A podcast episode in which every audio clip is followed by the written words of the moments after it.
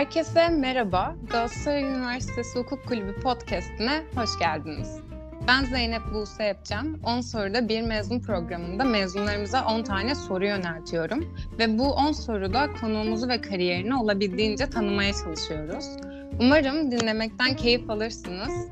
Başlayabiliriz. on soruda bir mezun serimizin ikinci yayınında konuğumuz Talha Aslan. Talha abi hoş geldin, nasılsın? Ee, hoş bulduk Buse, iyiyim, siz nasılsınız? İyisiniz umarım. Ben de iyiyim, okullar açılacak, biraz heyecanlıyız ama e, istersen şimdi senden baş, bahsetmeye başlayabiliriz. E, Talha Aslan iki bin on dokuz mezunu ve iki bin on yedi iki bin on sekiz yıllarında hukuk kulübü eş başkanlığını yürüttü. Biz aslında az çok Talha Aslan kimdir biliyoruz ama dinleyicilerimiz için bizlere biraz neler yaptığından ve kendinden bahseder misin? E, tabii ki. Öncelikle teşekkür ediyorum böyle bir imkanı e, bana sunduğunuz için. E, gerçekten çok önemli bir iş yapılıyor. E, hukuk kulübünün e, bu podcastleri yapması Ee, oldukça önemli. Umarım daha da artar ve sıklaşır diye düşünüyorum. Ee, ben o zaman e, başlayayım şu şekilde. yirmi yedi Aralık bin dokuz yüz doksan beş tarihinde Balıkesir'de doğdum. Ee, on sekiz yaşına kadar Balıkesir'deydim. iki bin on dörtte Galatasaray Üniversitesi'ni kazandım, hukuk fakültesini kazandım ve e, orada başladım. Bir yıl hazırlık okudum. E, kalan dört yılda hukuk fakültesini bitirdim. iki bin on dokuzda da bahsettiğin şekilde mezun oldum. Ee, Galatasaray Üniversitesi'nde hukuk kulübünde iki bin on altıda girmiştim hukuk kulübüne. iki bin on yedi iki bin on sekiz iki bin on dokuz yani dört yıl aktif oldum diyebilirim ama özellikle bahsettiğin şekilde iki bin on yedi ve iki bin on sekiz senelerinde e, başkanlık yaptım. En aktif olduğum seneler o dönemlerdi. E, ondan sonra dediğim gibi mezun olduktan sonra yani staja başladım. Eylül iki bin on dokuzda bir yıl stajyerlik, bir yıl iki ay stajyerlik yaptım. Kasım iki bin yirmide avukat oldum. Ee, Şubat iki bin yirmi bire kadar başka bir büroda çalıştım. Stajımı yaptığım büronun dışında başka bir büroda çalıştım. iki bin yirmi bir Şubat'ta da Balıkesir'e döndüm ve burada iş kurma kararı aldım. Şu anda işler iyi gidiyor. Ee, yani onun ha şeyi unuttum. Yüksek lisansa başladım. Kazandım Temmuz iki bin yirmi birde. E, şu anda yüksek lisansa başlayacağım pazartesi günü. Sizin de sanıyorum pazartesi başlıyor eğitim yılınız. E, bunun dışında ne anlatabilirim? E, aynı şekilde bilmiyorum çok gerek var mı ama Anadolu Üniversitesi Uluslararası İlişkiler mezunuyum. Şu anda üçüncü bir üniversite okuyorum. E, bunları söyleyebilirim. Bir kulüpçülük faaliyetleri sayesinde tabii çok etkinlik yaptık. E, iki bin on dokuz Eylül'ünde bir dernek kurduk. Adalet Demokrasi ve Hukuk Koruyucu Çalışmalar Derneği. Bu derneğin temeli de e, hukuk kulübünde yaptığımız meclis simülasyonu e, etkinliğinin daha doğrusu etkinliği sayesinde bu derneği kurduk ve bu derneğin işlevi aslında o etkinliğin çatı kuruluşu olması ve bir tüzel kişilik e, kazanmasını sağlamaktı. Böyle söyleyebilirim. E, genel olarak bu şekilde siyasetten, sinemadan, edebiyattan hoşlanırım. Fenerbahçeliyim. E, Bu şekilde ifade edebilirim diye düşünüyorum.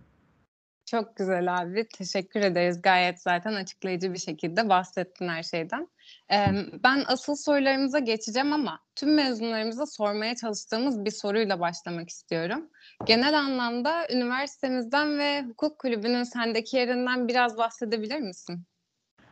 Yani bu evet çok güzel bir soru öncelikle. Teşekkür ederim. Yeri çok büyük. Öncelikle üniversiteden başlayayım.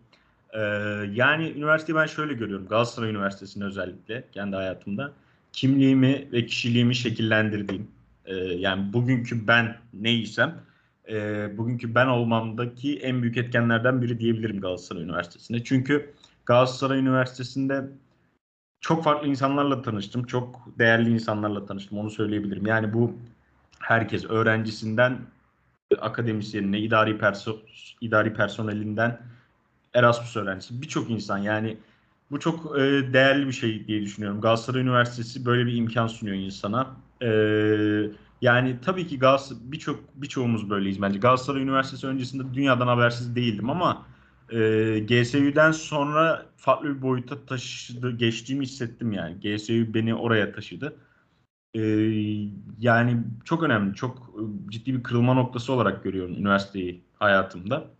Düşünsel olarak baktığımda da öyle. Yani bir kere biz üniversitede hem yani çevre bakımından zaten çok çok iyi. Düşünsel olarak da düşünmeyi öğrendiğimizi düşünüyorum G S Ü'de. E, metoda sahip olmayı vesaire. Bunlar çok önemli. Bir de hukuk görüyoruz tabii ki. Yani hukukun da muhakeme yeteneğine e, katkısı var. Aynı şekilde Fransızcanın bir metodoloji anlayışı var. Bunların hepsini birleştirince düşünsel anlamda ciddi bir noktaya geliyorsunuz. E, bunun bir de çevre, yani o dediğim işte birçok insanla bir arada olmanın verdiği e, fayda var. Çok önemli. Bizim üniversitenin ortamını ben çok beğeniyorum, açık söyleyeyim. Yani saygın, nezih, e, hiçbir şekilde fikirleriniz dolayısıyla yargılanmayacağınız bir yer ve toplumdaki her katmandan insanı bulabileceğiniz bir yer. Beraber eğitim görebileceğiniz bir yer, aktiviteler yapabileceğiniz bir yer.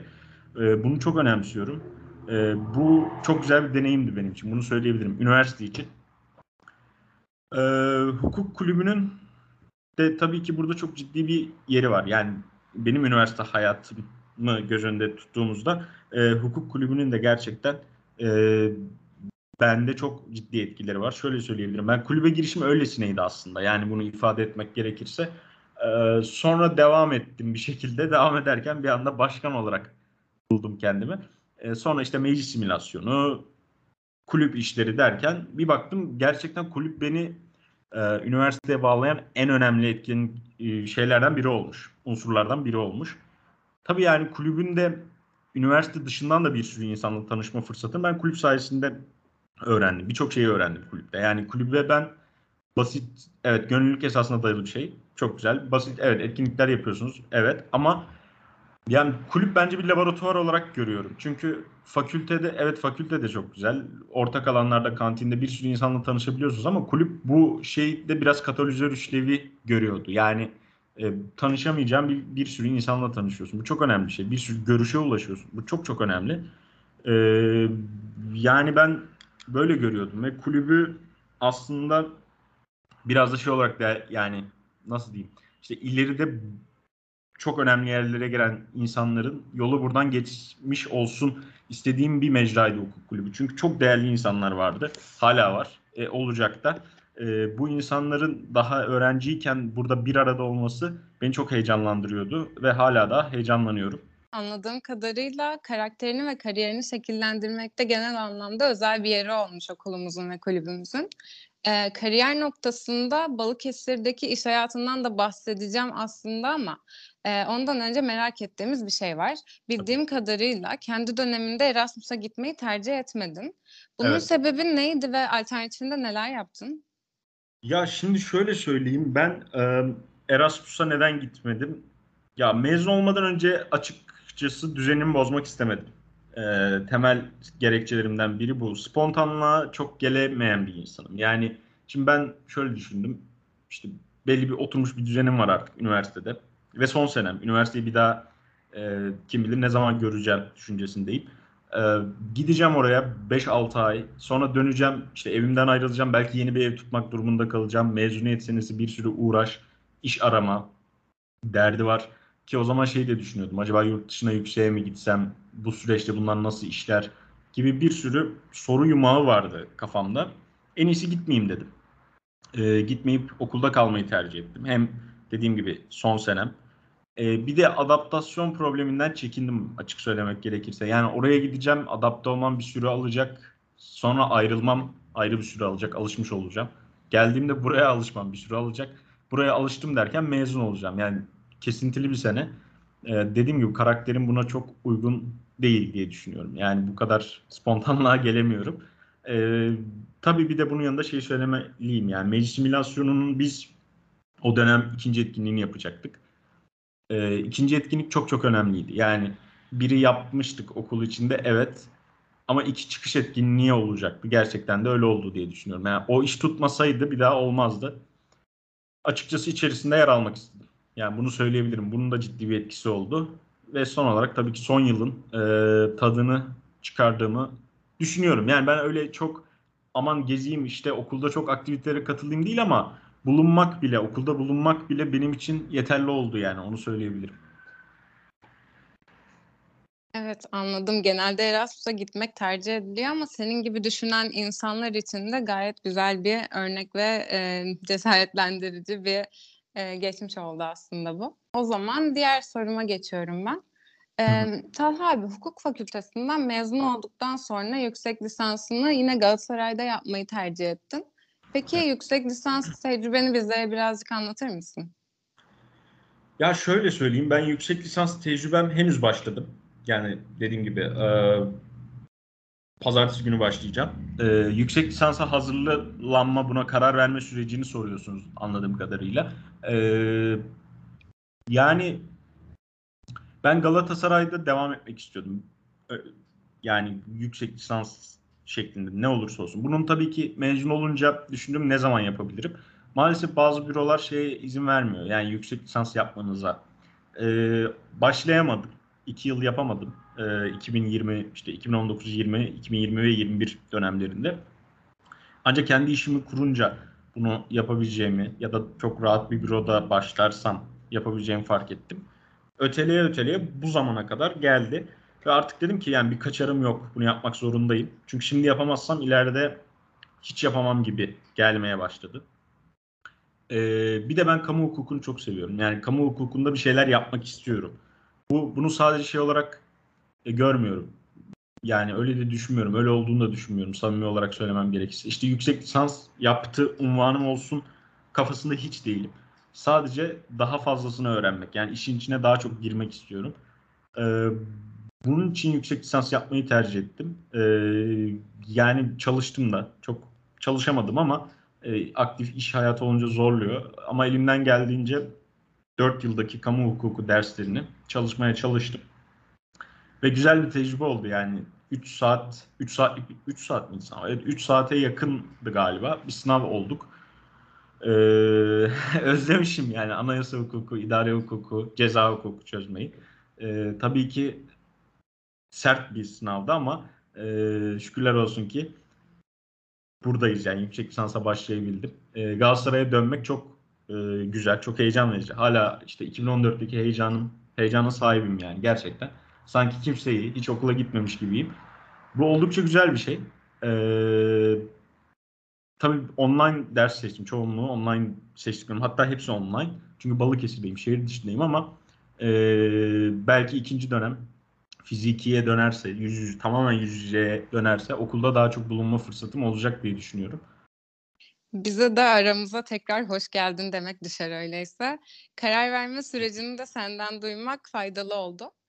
Ee, peki kendi büronu kurmadan önce, Balıkesir'deki büronu kurmadan önce İstanbul'daki bürolardaki e, deneyimlerin nelerdi?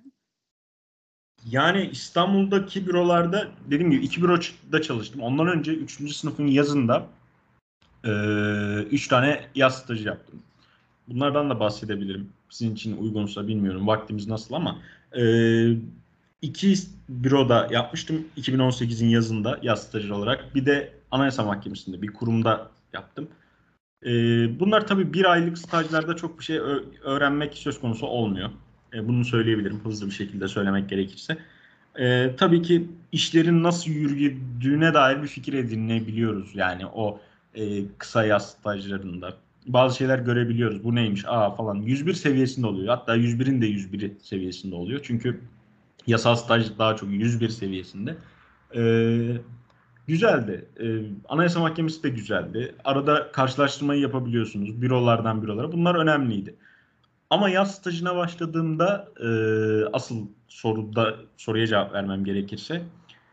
Yani deneyimler çok güzel. Ee, beni hep iş hayatı korkutmuştu. Ö- özellikle öğrenciliğimin son zamanlarında. Çünkü şeyden dolayı yani düşünsenize öğrenciyken özellikle hukuk fakültesinde devam zorunlu olmayan dersler. İsterseniz gidiyorsunuz, isterseniz gitmiyorsunuz.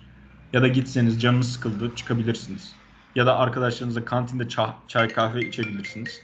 Ee, bunlar mümkün olabiliyor.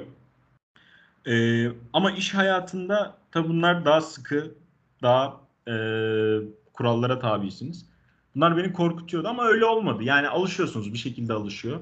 Deneyimlerim nelerdi? Genel olarak şunları söyleyebilirim. E, yani ben bir yıl çalıştım, yasal staj yaptığım büroda öncelikle şunu öğrendim. Yani iş ne yapmak istediğime karar vermek gerekiyor. Bunu söyleyebilirim. Yani bir büroya ileride hepiniz gireceksiniz. Çoğunuz gireceksiniz. Ciddi bir çoğunluğunuz gireceksiniz. Ne yapmak istiyorum'a öncelikle bu sıralardan karar vermek gerekiyor diye düşünüyorum. Yani çünkü ee, bu zorlayabiliyor insanları. Yapmak istemediğiniz alanlarda çalışabiliyorsunuz. Bu doğal bir şey. Yani bunu yadırgamıyorum. Burada kimsenin de şeyi yok. E, bir suçu yok maalesef. Bu hayat hepim, yani herkesin kendi bir hayatı var ve seçimleri doğru olmalı. E, ona göre seçimler yapabilmeli diye düşünüyorum. Bunları iyi seçmek lazım. Ha şu gibi şeyler olabiliyor. İşte angarya yapıyoruz stajda, oradan oraya gidiyoruz. Ya bunlar beni açıkçası çok e, gocunduran şeyler değil. Neden? Çünkü stajyersin. Yani bir bakıma çırağız. Ki bence ya avukatlık gibi bir meslekte öğrencilik, öğrenmek hiç bitmiyor. Yani sürekli çırağız aslında, bunu söyleyebilirim. Ee, stajyer sen de bunları yapacaksın gözüyle bakıyorum. Evet, belki çok kalifiye bir eğitim aldın. Evet, bir sürü yabancı dil biliyorsun. Evet, ama bazı, yani her mesleğin olduğu gibi bunun da belli zorlukları var ve bunlara e, tabi olmak durumundayız. Buradan e, herhangi bir şikayetim olamaz. İşte dosyalama da yeri gelir yaparsın yani. Fotokopi de çekersin. Tabii bunlar belli bir denge halinde. E ben şunu söyleyeyim. İlk staj yaptığım büroda çok ciddi şeyler öğrendim. Ve yani o öğrendiğim şeyleri şu anda kullanabiliyorum. İşte e, bir dava dilekçesi nasıl yazılır? Bu çok önemliydi. Yani ilk yani stajı yaptığım ilk büroda, daha doğrusu staj yaptığım büroda bunu öğrendim ve bu çok önemliydi. Ve şeye imkanlarımız vardı. Doğrudan bir beraber çalıştığımız insanlara doğrudan e, erişim. Bu çok önemli bir şey. Yani erişebiliyorsunuz, aklınızdakileri sorabilirsiniz, işi öğreniyorsunuz, nerede nasıl düşünmeniz gerektiğini öğreniyorsunuz. Bu çok önemli. Ee, bunları o büroda, bunları bana kattı diyebilirim. Ha şunları da katıyor ister istemez. Yani ben hangi alanda çalışmamalıyımı da öğrenmiş oluyorsunuz. İş hayatına girmediğimiz sürece bunu sanıyorum öğrenemiyoruz. Yani o karakteriniz, evet karakterinizi biliyorsunuz, iş hayatıyla ilgili bir şeyler duyuyorsunuz ama ikisi bir araya gelince e, bazı şeylere karar vermek, bazı şeyler hakkında düşünce yürütebilmek çok daha kolay oluyor. Yani dediğim gibi bana öğrettiği bu deneyimlerin şöyle söyleyebilirim. Bir, iş hayatı çok farklı. Bunun farkında olmak lazım. Zaman planlamasını iyi yapmak lazım. Yani e, bunu yapmazsanız çok ciddi sıkıntılar yaşanabiliyor iş hayatında. Kendi işiniz olsun ya da bağlı çalışın, hiç fark etmez. E, neyi yapıp neyi yapmayacağınıza orada karar veriyorsunuz. Çok önemli. E, şunu söyleyebilirim. İlkelerden, insan kendi ilkelerinden kesinlikle şey yapmamalı, ödün vermemeli. Yani ne olursa olsun. Aslında bu bahsettiklerimle, öncekilerle, önceki sorumla bağlantılı bir sorum daha var. Hı hı. Ee, neden İstanbul'da çalışmak yerine Balıkesir'de kendi büronu kurmayı tercih ettin? Stajlar, deneyimlerin kararını nasıl etkiledi? Ve ikisini biraz kıyaslar mısın? Mesela ne itti seni Balıkesir'de kendi büronu kurmaya? Ee, yani şöyle söyleyeyim. Bir kere en büyük etkenlerden biri pandemiydi. Ee, daha doğrusu etkenler demeyelim de o yola giderken düşündürenlerden biri pandemiydi. Pandemide ben Mart iki bin yirmide işte her kapanma dönemi tam home office'e geçtik. Ben de o süreçte şeye geldim. Ee, Balıkesir'e geldim. Ağustos iki bin yirmiye kadar, Ağustos'un sonuna kadar Balıkesir'deydim. Yani yaklaşık bir e, altı ay Balıkesir'de geçirdim. Ve şunu gördüm. Yani iş buradan da yürüyor ve hayat burada çok rahat. Ee, Etkenlerden biri buydu. Refah problemi olduğunu düşünüyorum İstanbul'da çok ciddi. Ben Taşra'dan, yani Balıkesir'den gelen bir insanım. Sen de öyle misin bilmiyorum. Birçok insan var e, Taşra'dan gelen. Şunu fark ettim, yani Balıkesir çok rahat bir şehir. Ben buraya yarım saatte istediğim yere varabilen, varabiliyorum yani çok rahat bir şekilde. E, imkanlarım daha iyi. Aslında değişen hiçbir şey yok. Sadece şehir değiştirdim ama imkanların bir anda arttığını fark ediyorum. Niye? Çünkü İstanbul artık e, hem kişi yoğunluğu hem de e, artık o keşmekeş diyeyim, yani ondan dolayı bazı şeyleri çok ciddi kısıtlıyor. Kısıtladığını fark ettim ve kendimden ödün verdiğini fark ettim. Şöyle, yani pandemi döneminde işte pandemi diyorum ya en büyük etkenlerden biri. Bu altı ay bana şunu düşünme fırsatı verdi. Ya abi ne için yaşıyoruz? Ben en değerli yaşlarımı gerçekten e, bunlar için mi harcamak istiyorum? Yani tamam, çok güzel. Evet, İstanbul. E, işe gidiyorsun. Evet, işte plaza ortamı, Jigs e, falan filan. Ama yani bunun için mi her şey? Dedi, bir durdum düşündüm. Yani evet, günün sonunda elimde ne var? Çok bir şey de yok yani. Hayat böyle geçiyor ve kendime vakit ayıramadığımı fark ettim. Yani pandemi döneminde bu sadece iş hayatıyla da ilgili değil. Uzun bir süredir kendime vakit ayıramadığımı fark ettim. Ve yani yabancılaşmışım. Ee, bu çok kötü bir duygu. Yani düşünsenize, yapmak istediğiniz çok ciddi şeyler var. İşte kitap okumak istiyorsunuz, film izlemek istiyorsunuz ama bunları yapamıyorsunuz. Evet, iş hayatı çok güzel, çok yoğun ve çok şey öğrenebilirsiniz ama kendinizden gitmiş. Yani en verimli yaşlarımızda e, vermişim. E, Birçok ödün vermişiz, veriyoruz maalesef. Yani bu bu iş hayatında zaten olabilir bir şey. Bunu olağan karşılıyoruz ama bu, dediğim gibi, bunun bir limiti var. Yani o limiti aşmamak şartıyla kabul edilebilir bir şey. Bu herhangi bir işte öyle yani. Ödün vermeden e, bazı noktalar. Tabii ki yani iç, bir işte çalışıyorsanız e, vaktinizin belli bir kısmını buraya ayırmak durumundasınız. Kendi işiniz de olsa, başkasının işi de olsa o zaman çalışmamış oluyorsunuz zaten. Bu kabul edilebilir bir şey ama bakıyorsunuz ki hayatınızdaki boş diyebileceğiniz vakitler bile gitmiş. E, bunları düşününce ya ben ne yapıyorum? Ee, benim bir sürü planlarım var. Mesela dedim ya, yüksek lisans ertelemiş mi? iki yıl gitmiş. Yani niye yapmıyorum ki şu ana kadar? Mesela mezun olur olmaz başlasaydım e, tezim bitmişti diye düşünüyorum. Yani birçok şey yoluna girmişti. Doktora hayalleri kuruyordum ama şu anda iki yıl attı beni. Niye? Bazı şartlar gereği. Peki şimdi Balıkesir'deki büronda ne tür davalarla ilgileniyorsun ve aslında görece daha küçük bir şehir. Müşteri portföyünü nasıl genişlettin? Sonuçta e, kendi yolunu çizmek belli noktalarda güzel olsa da daha riskli olabiliyor. Evet. Yani şöyle söyleyeyim. Ee, ya şu aşamada ağırlıklı olarak ceza davalarına bakıyorum. Ee, ceza tabii ki birkaç özel hukuk işimde var ama ağırlığım ceza hukukunda. Ee, bunu tabii ki seçme gibi bir şansımız, yani seçebilirsin tabii ki, yani seçme sana kalmış. Ama seçersen de belli bunun e, getiri ve götürülerin olduğunu şey yapman lazım. Ben şu anda genellikle ceza muhakemesi kanunu gereğince belli görevlerimiz oluyor. Onları yapıyorum. Onun dışında dediğim gibi birkaç vekaletim var. Ee, ya müvekkil portföyün nasıl gelişiyor? Yani C M K'lardan geliyor işte, dediğim şekilde görevlerden. Bazı insanların özel hukuka dair işleri olabiliyor. Onlar için geliyor. Ya bu çok olmuyor yani. Çok seyrek. Ee, onun dışında çevreniz varsa illaki duyan eden oluyor. Yani büro açtığınızda duyuluyor. Dediğim gibi benim ailem kaç yıldır burada? İşte yirmi yedi yıldır falan Balıkesirliler zaten. Ee, annem Balıkesirli. Ee, bayağıdır burada olduğumuz için insanlar duyuyor ve bir şekilde iş geliyor. Ee, bu konuda çok sıkıntı çekmiyorsunuz. Ha ben gelirken aileme de söyledim. Yani bakın ailem de bana onu aynısını söyledi. Yani aynı noktadaydık. Şunu söyledik. Yani bir yıl hiç beklentimiz yok. Yani para olarak. Yani büro kendine amorti etsin. Yeter. Etmese de olabilir yani. O, bu, bunlara hazırlıklı geldim ben Balıkesir'e. Çünkü çok ciddi bir risk yani. Çünkü İstanbul bir noktada benim için konfor bölgesi haline gelmişti yedi yılın sonunda. Ee, ondan ayrılıp tamamen yeni bir çevre, tamamen e, yeni şartlar. Her ne kadar Balıkesir'de doğmuş, büyümüş olsam da aradan yedi yıl geçmiş. E, bazen bir ayda bile şehirler, şartlar değişebiliyor. E, ilk başta yani hala belli şeyleri var, zorlukları var ama alışıyorum, onu söyleyebilirim. Yani İstanbul gibi en azından her faktörü zorlamıyor. Yani evet, bazı zorluklar çekiyorsun ama e, rahat hissettiğim şeyler de var. Ee, yavaş yavaş oluyor ya, bazı şeyler oturuyor diye düşünüyorum, oturacak diye düşünüyorum. Daha ben kendim de çok yeni görüyorum yani. İşte ne zaman başladım? Mayıs başında resmen başladım.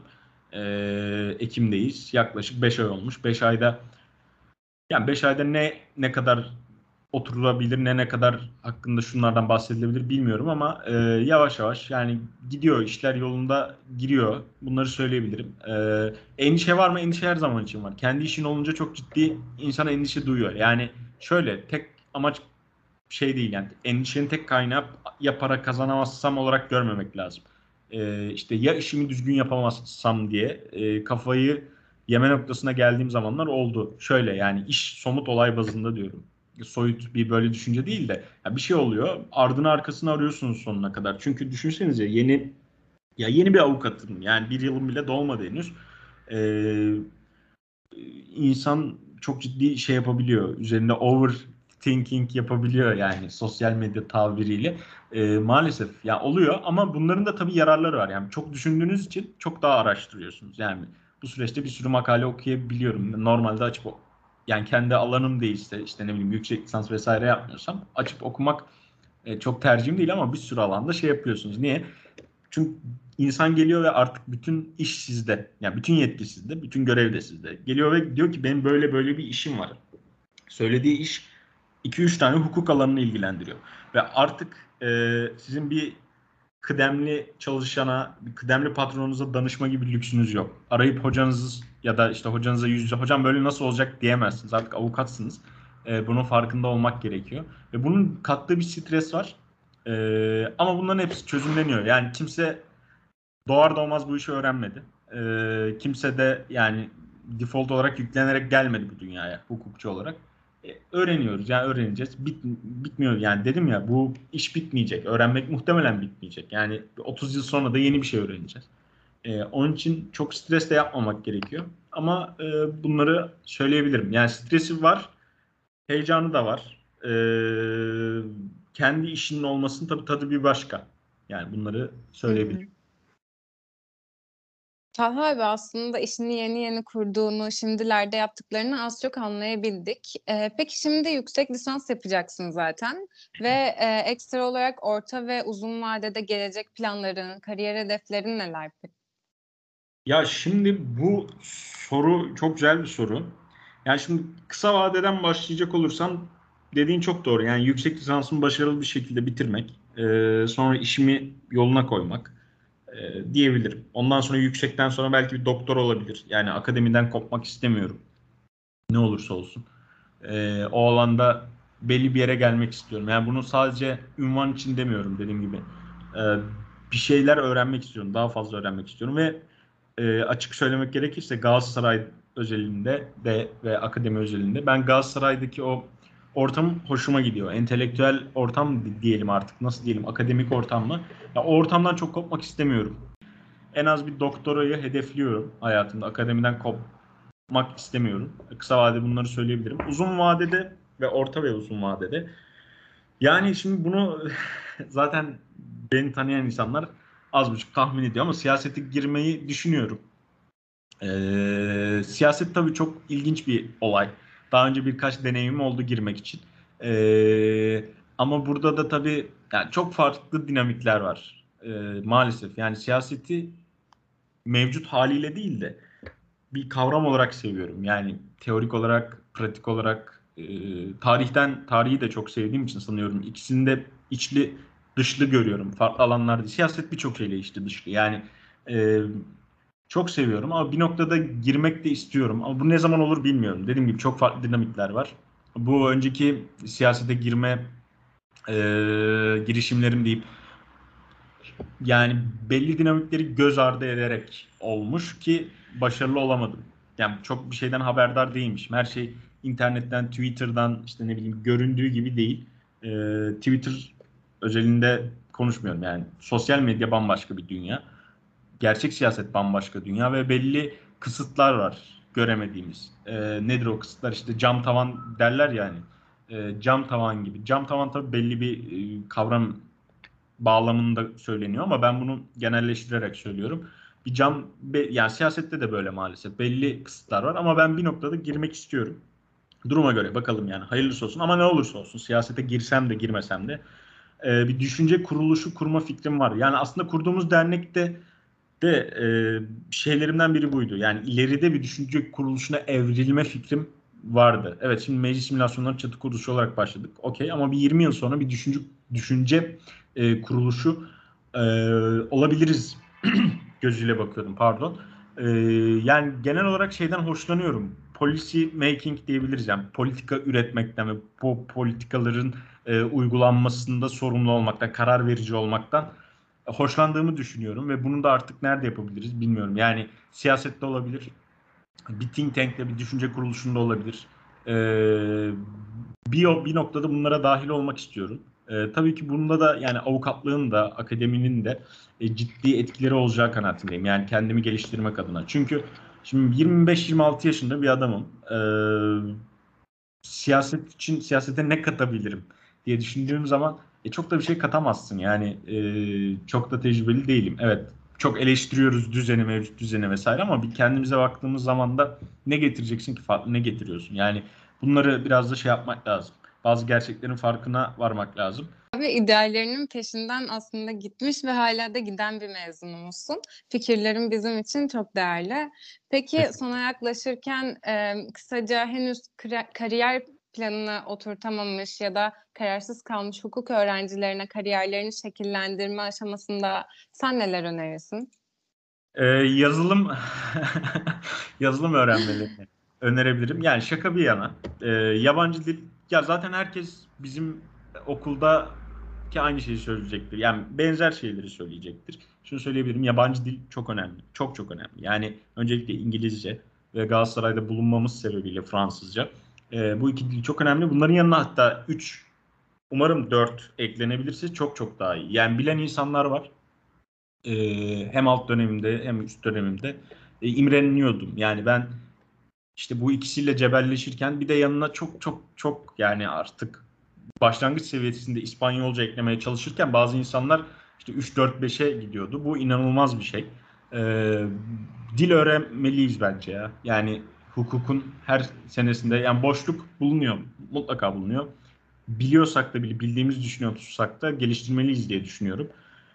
Ee, çalışabilecek, yani ilerisi kariyer için çalışabileceğimiz alanlarla ilgili şunu önerebilirim arkadaşlarımıza. Yani öncelikle çalışabileceğimiz alanları tespit etmemiz lazım. Akademi ise akademi, avukatlıksa avukatlık, kamu sektörü ise kamu, yurt dışı ise yurt dışı. Bunları artı ve eksileriyle yazmamız gerekiyor diye düşünüyorum. Sonra hangisi bize göredir? Bunu seçmek lazım. Ama bunu sadece teorik olarak, avukatlıkta bu yapılır değil. Yani bu alandaki insanlarla konuşmak gerekiyor. Ee, konuşulmazsa beklentiler gerçekleri karşılaşmıyor. İkisi uyuşmayabiliyor. Gerçekler beklentileri karşılayamayabiliyor. Yani gerçeklerden kopmamak lazım. Her e, çünkü hukuk kulübünün birçok e, sektörden insana ulaşımı var. Yani bu zor bir şey değil özellikle sizin için.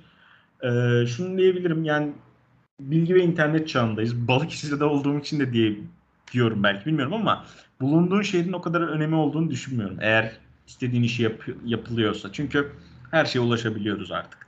Ee, ulaşamadığımız çok spesifik şeyler var. Ne bileyim e, tuttuğunuz takımın maçı İstanbul'dadır. Oraya gitmeniz gerekir. Ya da çok önemli bir, dünyaca ünlü bir grup gelmiştir. Bir opera vardır, bir tiyatro vardır. Evet, bunlar İstanbul'un ayrıcalıkları, ama onun dışında e, bazı birçok şeye artık ulaşabiliyoruz. Dediğim gibi ne yapmak istediğinizi ve ne yapmak istemediğinizi sektör sektör e, artı ve eksilerini göz önünde bulundurarak karar vermek gerekiyor. E, yani teori ve pratik, beklenti ve gerçekler farklı olabiliyor. E, dizilerden vesaire, filmlerden görüp karar vermemek lazım diye düşünüyorum. Ee, bambaşka bir hayat. Yani mezunlarla görüşmek gerekiyor diye düşünüyorum. Çünkü bizde çok mezun var. Şimdi ben Taşra'ya gelmiş bir adamım. Ee, yurt dışına giden bir sürü insan var. İstanbul'da çok iyi bürolarda çalışan insanlar var. E, benim kendi dönemimden işte akademide yer alan insanlar var. Hepsine danışmak gerekiyor. Ya ben şunu da söyleyebilirim bütün bunlara ek olarak. Yani şartlar ne olursa olsun umutsuzluğa düşmemek lazım. Ülkenin şartları. Ee, yani biz ülkecek daha zorlu şartlar altında zamanlarda yaşamışız. Bizden öncekiler yaşamış, yani biz o kadar da zor, evet biz de zor bir zamanda yaşıyoruz, ama bir baktığım zaman ee, şey yani bu ülkede düzeliyor abi, ne yapacaksın, dalgalı yani, artı eksi, bu bir şekilde şu anda belki dibe yakınız. otuz orta yaşlarımızda daha da iyi olacak ülke, ona bir şey diyemiyoruz. Yani bize kalan şu bence, yani elimizdeki imkanlarla elimizden geldiğince iyi çalışmak ve ne yapabiliyoruz ona bakmak. Ha, burada insanlar şunu görüyor olabilir. Kendi, çünkü bir tane hayatımız var, bir tane gençliğimiz var. Diyebilir ki bir insan, ben yurt dışına çıkmak istiyorum. Çıkabilirsin yani. Çık, çıkmak istiyorsan çık. Ama yani burada tabi bazıları da şey diyor, ben ülkemde kalacağım. Yani şehir orası olur, burası olur. Ülkemde çalışmak istiyorum. Bu da okey. Yani şunun farkına varmak lazım. Hepimizin bir hayatı var. Ee, ideallerimizi iyi seçmemiz lazım. Ne için çalışmak istiyoruz? Ee, bunlara iyi karar vermek lazım. Bir de şey çok önemli. Yani değerinizin ne olursa olsun, hangi ortamda olursa olsun e, farkında olun. Yani ümitsizliği, evet ülkenin şartları kötü. Eyvallah. Ama şeyi de kaybetmeyin. Yani değerinizin farkına varın. Bu öz farkındalık mı diyeyim artık? Çok önemli. Evet, ayaklarımız yere bassın. Tamam. Ama e, değerinizden, de, prensiplerinizden, ilkelerinizden asla ödün vermeyin. E, fakültede bir hocamızın çok güzel bir sözü vardı. Şey diyordu, yani kuyruğunuzu dik tutun diye. E, önemli yani, siz buraya kadar gelmişsiniz. Ciddi bir okulu okumuşsunuz, kazanmışsınız, bitirmişsiniz. Ama bakıyorsunuz e, evet, her dediğim, başta dediğim gibi her mesleğin belli angaryaları var. Ama bu bir noktayı aştıktan sonra artık siz kişiliğinizden, karakterinizden ödün vermeye başlıyorsunuz. Bundan asla ödün vermeyin. E, bu çok önemli. E, günün sonunda yani işsiz kalırsanız da kalırsanız ne olacak? Yani atla deve değil. E, bir şekilde iş kurulur. İş yoksa da bulunur. Yani bunlar e, daha genciz yani, onu söyleyebilirim. O açıdan kendinizi ümitsizliğe vermeyin. Bunları söyleyebilirim. Tabii öncelikli olarak yazılım tavsiyesi aklımızda bulunsun. Diğerleri ha. için de çok teşekkür ederiz. Rica ederim. Ee, şimdi evet. de son sorumuza geldik. Üniversiteler yeni yeni açılıyor ama yoğun ders tempomuz başlamadan okuyabileceğimiz bir kitap ve izleyebileceğimiz bir film önerisi almak istiyoruz senden. Bizlere bir kitap ve bir film önerebilir misin? Ya şöyle, e, umarım öncelikle şöyle başlayayım. E, bilmiyorum, çok uzun mu cevap veriyorum bilmiyorum ama e, insanlar umarım sıkılmaz. E, şöyle söyleyeyim, e, bir kitap ve bir film. Ya ben bir kitap ya da bir film önermenin çok sağlıklı olacağı kanaatinde değilim ama şöyle bir çerçeve çizebilirim. E, sanıyorum hukukla alakalı sormuyorsunuz değil mi? Herhangi bir film ya da kitap olabilir. Ne dilersen. Tamam, peki. Şöyle, yani ben aklımda şöyle bir şey kalmış. Okumakla ilgili, kitap okumakla ilgili e, iyi bir okurun kitap önerisi istemeyeceğine dair bir söz kalmış. Yani sözün meclisten dışarı, yanlış anlamayın. E, zaten okuyan bir insan e, okuması gerektiğine inandığı kitaplara, okuduğu kitaplarına ulaşabilir diye düşünüyorum. Kaynakçasından, dipnotundan vesaire. E, ne okuyacağını ve ne okumayacağını, neyden uzak durması gerektiğini, aslında neyin içeriksiz, sadece bir e, kağıt parçası olduğunu farkına varabilir diye düşünüyorum. Burada bir kitap önermem diğerlerine haksızlık olur. Yani şu kitabı okuyun, evet, ama yani hiçbir kitapta, hiçbir şeyde, metinde hayatın sırrı yok maalesef. Yani hayatınızda bir kırılım sağlayacağını da düşünmüyorum hiçbir kitabın. Ee, bende sağlamadı yani en azından. Ha, şu olmuştu bende. Recep Yazıcıoğlu'nun Vali, onun hayatını anlatan Vali, biliyorsunuz ee, işte Köprü diye bir dizi vardı zamanında. Ee, Vali Recep Yazıcıoğlu'nun E, anlatıyordu. Onun hayatıyla ilgili bir şey okumuştum. O beni etkilemişti. Yani beni etkileyen tek kitap o diyebilirim. Yani ondan sonra kaymakam olmayı düşünmüştüm yedinci sınıfta. İşte sonra hukuk okumaya karar vermiştim. E, ama onun dışında beni çok etkiler. Bir de bu yaşlarda, belki sizin, bence sizin yaşlarınızda da artık olmaz. Yani öyle çok kırılım yaratacak bir kitap olacağını düşünmüyorum. Sadece şunu önerebilirim kitap okumayla ilgili. E, bir metotla gidilmeli. E, Galatasaray'ın bana kattığı bence önemli şeylerden biri bu. Metot, ne olursa olsun, ne iş yaparsak yapalım metotla gitmek. Ee, mesela bir alan seçtiniz diyelim. Tanzimat dönemi olabilir. Ya da ışık hızını seçmiş olabilirsiniz. Ya da ikinci yeniyle ilgili bir okuma yapacaksınız. Merak ediyorsunuz. Mitoloji olabilir. Onunla ilgili gerçekten alanında yetkin isimleri. Mesela hiç bilmediğiniz bir alansa çok giriş mahiyetinde bir kitap. Sonra bir orta seviyede bir kitap. Daha derinlikli, daha detaylı anlatan bir kitap. Üç kitap okuduğunuzda zaten artık o konuyla ilgili bir fikriniz oluyor. Bunu önerebilirim. Yani bir okuma yöntemi söyleyebilirim. Ee, bir kitap önermek, yani aklım dün e, düşündüm yani böyle bir soru gelirse ne yapabilirim diye. Aklıma bir sürü kitap geldi. Yani bunu söylesem diğerine haksızlık olur. Ama böyle bir kitap okuma usulü e, şey yapabilirim diye düşündüm. Yani en azından bunu söyleyeyim ki böyle bir yararım varsa böyle bir yararım olsun diye. E, film konusunda da yine metotlu gitme kanaatindeyim. Ben yönetmen yönetmen gitmeyi çok seviyorum. E, bir yönetmen, yani oturduğumda bir yönetmenin e, bir oturuşta değil tabii ki ama mesela bir aylık süreçte örneğin Tarantino'nun bütün filmlerini izleyeyim diyorum. E, bu ciddi bir fikir katıyor aslında. Yani bunun e, hem Tarantino hakkında hem de sinemayla alakalı ve bunu karşılaştırmalı yaparsanız inanılmaz zevk alıyorsun. İşte bir ay Kubrick, bir ay Tarantino, diğer ay David Lynch. Ondan sonra Türkiye'de işte ne bileyim Nuri Bilge Ceylan, Zeki Demirkubuz. Ee, bunları izleyerek, yani şöyle burada anlatmaya çalıştığım şey şu. Metodik olarak gitmek bir fikir edinmemize sağlıyor sinema ile ilgili. Ee, yani ben Yüzüklerin Efendisi'ni hem kitap hem film olarak da önerebilirim sonunda. Yani Yüzüklerin Efendisi evrenini, yani bir sürü kitap var. Bunlar da okunmalı diye düşünüyorum. Ee, bu şekilde ha, hukukla ilgili bir film önerecek olursam Şeytanın Avukatı'nı öneriyorum. Ben çok sevmiştim Şeytanın Avukatı'nı. Tabii o filmle ilgili de bir sürü şey vardı. E, nedir onun adı? Eleştiri vardı. işte ne bileyim Hristiyanlık propagandası yapıyor vesaire, ama ana fikir önemli bizim için. E, o güzel. Ben korku filmlerinden hoşlanıyorum. Exorcism of Emily Rose'u söyleyebilirim. E, orada da bir şeytan çıkarma ayini ve bunun hukuksal boyutu iki e, aks üzerinden ilerleyen bir film vardı. O da güzeldi. Ee, bu şekilde yani dediğim gibi bir filmi önermem diğerlerine ya da bir kitabı önermem diğerlerine haksızlık olur diye düşünüyorum. Aslında farklı bir bakış açısı oldu. Güzel tavsiyelerin için çok teşekkürler abi. Ee, ben sorularımızın sonuna geldim. Bu keyifli ve samimi sohbetimiz için de ayrıca teşekkür ederim. Senin eklemek, söylemek istediğin bir şey var mı? Yani ben çok teşekkür ederim. Ee, Ya çok güzel bir fırsattı ve şundan çok zevk alıyorum hala. Yani Galatasaray Hukuk Hukuk Kulübü'yle, Hukuk Fakültesi'yle ilgili bir şey üzerine konuşmak. Yani bir onunla ilgili bir ortamda konuşmak bana çok zevk veriyor. Ee, yapabileceğim bir şey varsa dahil olmak isterim. Artık ben de bir öğrenciyim. Belki e, aidatımı yatırıp kulüp üyesi de olabilirim bu sene. E, yani ne zaman bir şeye ihtiyacınız olursa e, iş gücü olarak da bir fikir olarak da her zaman yanınızdayım. Hiçbir şekilde sormaktan, danışmaktan çekinmeyin. Hepinize çok kolaylıklar diliyorum. Umarım hepiniz hayalleriniz doğrultusunda, idealleriniz doğrultusunda iyi bir yerlere geliriz, gelirsiniz. Bunları söyleyebilirim. Ve iyi çalışmalar diliyorum. Çok selamlar. Çok teşekkür ederiz tekrardan. on soruda bir mezun serimizin ikincisinde Talha Aslan'la sohbet ettik ve programımızın sonuna geldik.